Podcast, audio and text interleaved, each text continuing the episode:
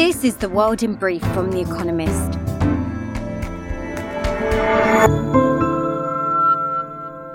Our top stories Boris Johnson, Britain's former Prime Minister, ruled himself out of the contest to replace Liz Truss as leader of the Conservative Party and thus as PM.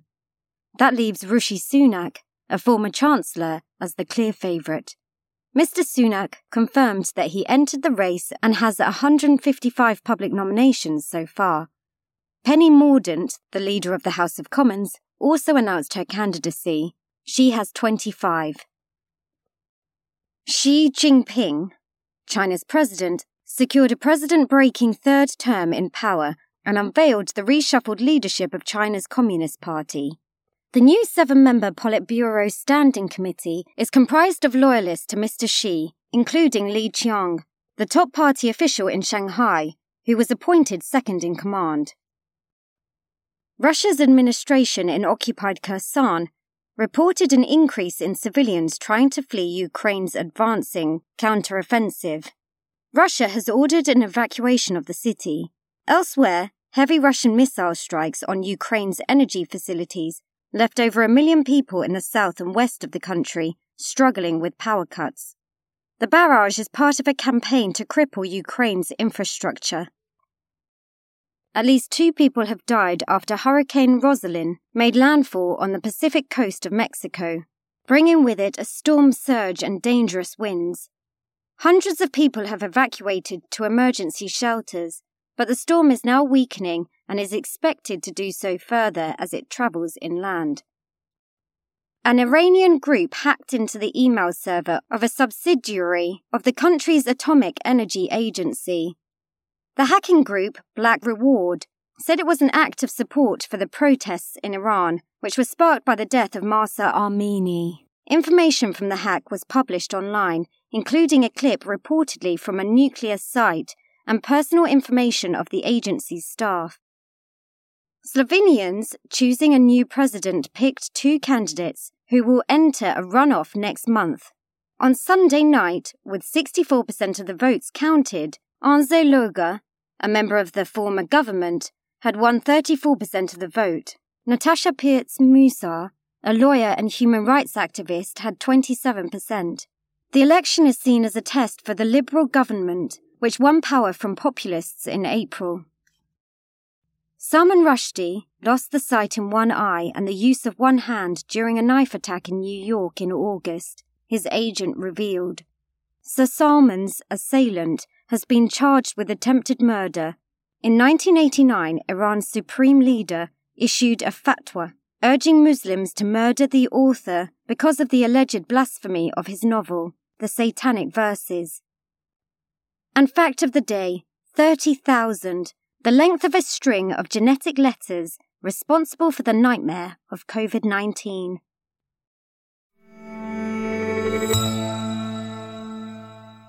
And now, here's a deeper look at the day ahead India's pollution season. The Hindu festival of Diwali, which this year falls on Monday, celebrates the victory of light over darkness. But for huge parts of northern India, it also heralds the start of something dark pollution season. In autumn and winter, India's air becomes increasingly toxic as the Himalayas trap the emissions of the 600 million people who populate the sprawling Indo Gangetic Plain. Sources of contamination are manifold. Some comes from industry and transport, some from farmers burning crop waste, and some from homes burning biomass for fuel. India's government has not ignored air pollution but struggles to control the smog the pandemic did provide some respite. In Delhi, the capital, levels of PM 2.5, the most dangerous particles, improved by 20% in the past three years compared with the pre pandemic average. But worry is that as India's economy returns to normality, so will pollution. Even before Diwali, Delhi's air has become dangerously unhealthy. The Trump Organization on trial. The inner workings of Donald Trump's real estate business will be exposed this week when the Trump Organization faces a criminal trial in New York. Prosecutors allege that the firm dodged taxes by paying its employees off the books. In August, Allen Weisselberg, the chief financial officer, pleaded guilty to 15 counts of tax fraud. His under the table compensation included an apartment and grandchildren's school fees. In exchange for a reduced prison sentence, he will testify against the company in the trial, which begins on Monday. If convicted, it could owe up to $1.6 million in fines and back taxes. America's former president is not on trial this time, but he faces separate civil charges of fraudulently inflating the value of his real estate assets.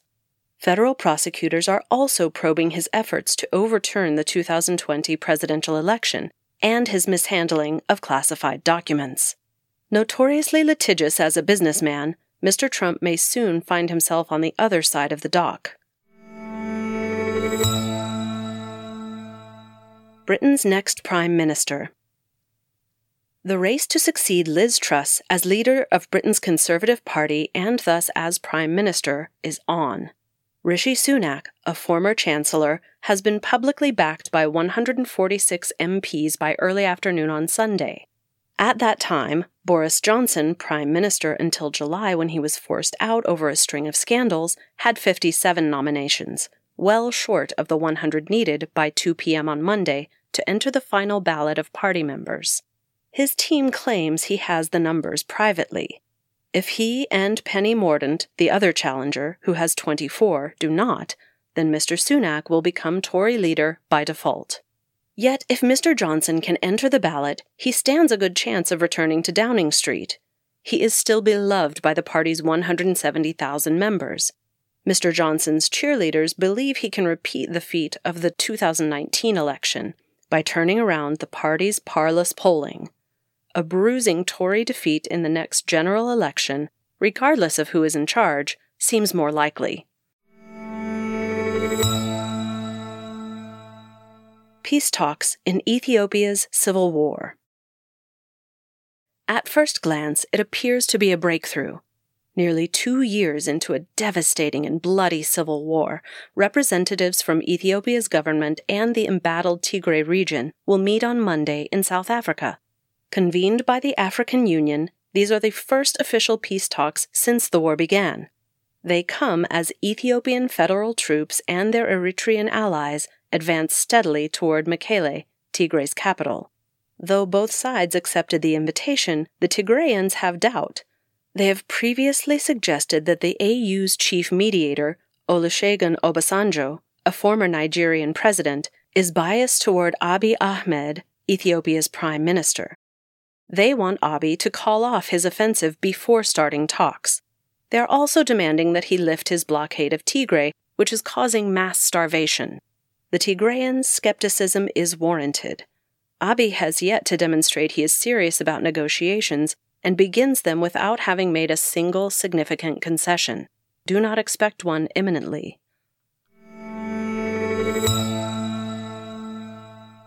Qatar's Art Mill Museum. Football will be the focus of attention in Qatar when the World Cup is held there later this year but some visiting fans may also visit the country's excellent museums. The Museum of Islamic Art, which opened to huge acclaim in 2008, has been completely redesigned and will soon have additional galleries. Some visitors to Doha might also enjoy an exhibition showcasing plans for another museum, which is due to open by the end of the decade. Art Mill Museum 2030, which opens on Monday, introduces a project to redevelop an industrial flour mill in Doha's cultural district into a waterfront exhibition space. The exhibition will be held on the site and in its garden.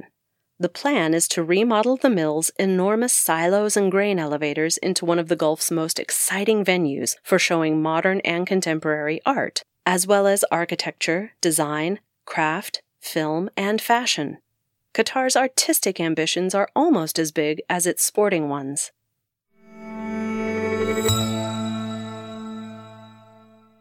Daily Quiz Our baristas will serve you a new question each day this week. On Friday, your challenge is to give us all five answers and, as important, tell us the connecting theme. Email your responses and include mention of your home city and country, by 1700 BST on Friday to quizespresso at economist.com. We'll pick randomly from those with the right answers and crown one winner per continent on Saturday. Monday. What is the series title of the seven fantasy novels by C.S. Lewis that begin with The Lion, the Witch, and the Wardrobe?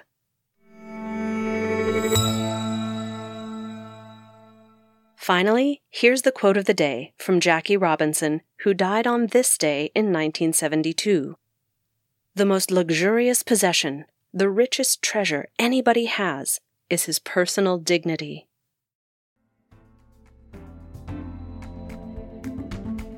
That's The World in Brief from The Economist, available three times every day of the week you can also hear interviews and analysis from our journalists, including our current affairs podcast, The Intelligence, on your podcast app. And subscribers to The Economist have access to each week's full edition in audio. Just download the Economist app to start listening.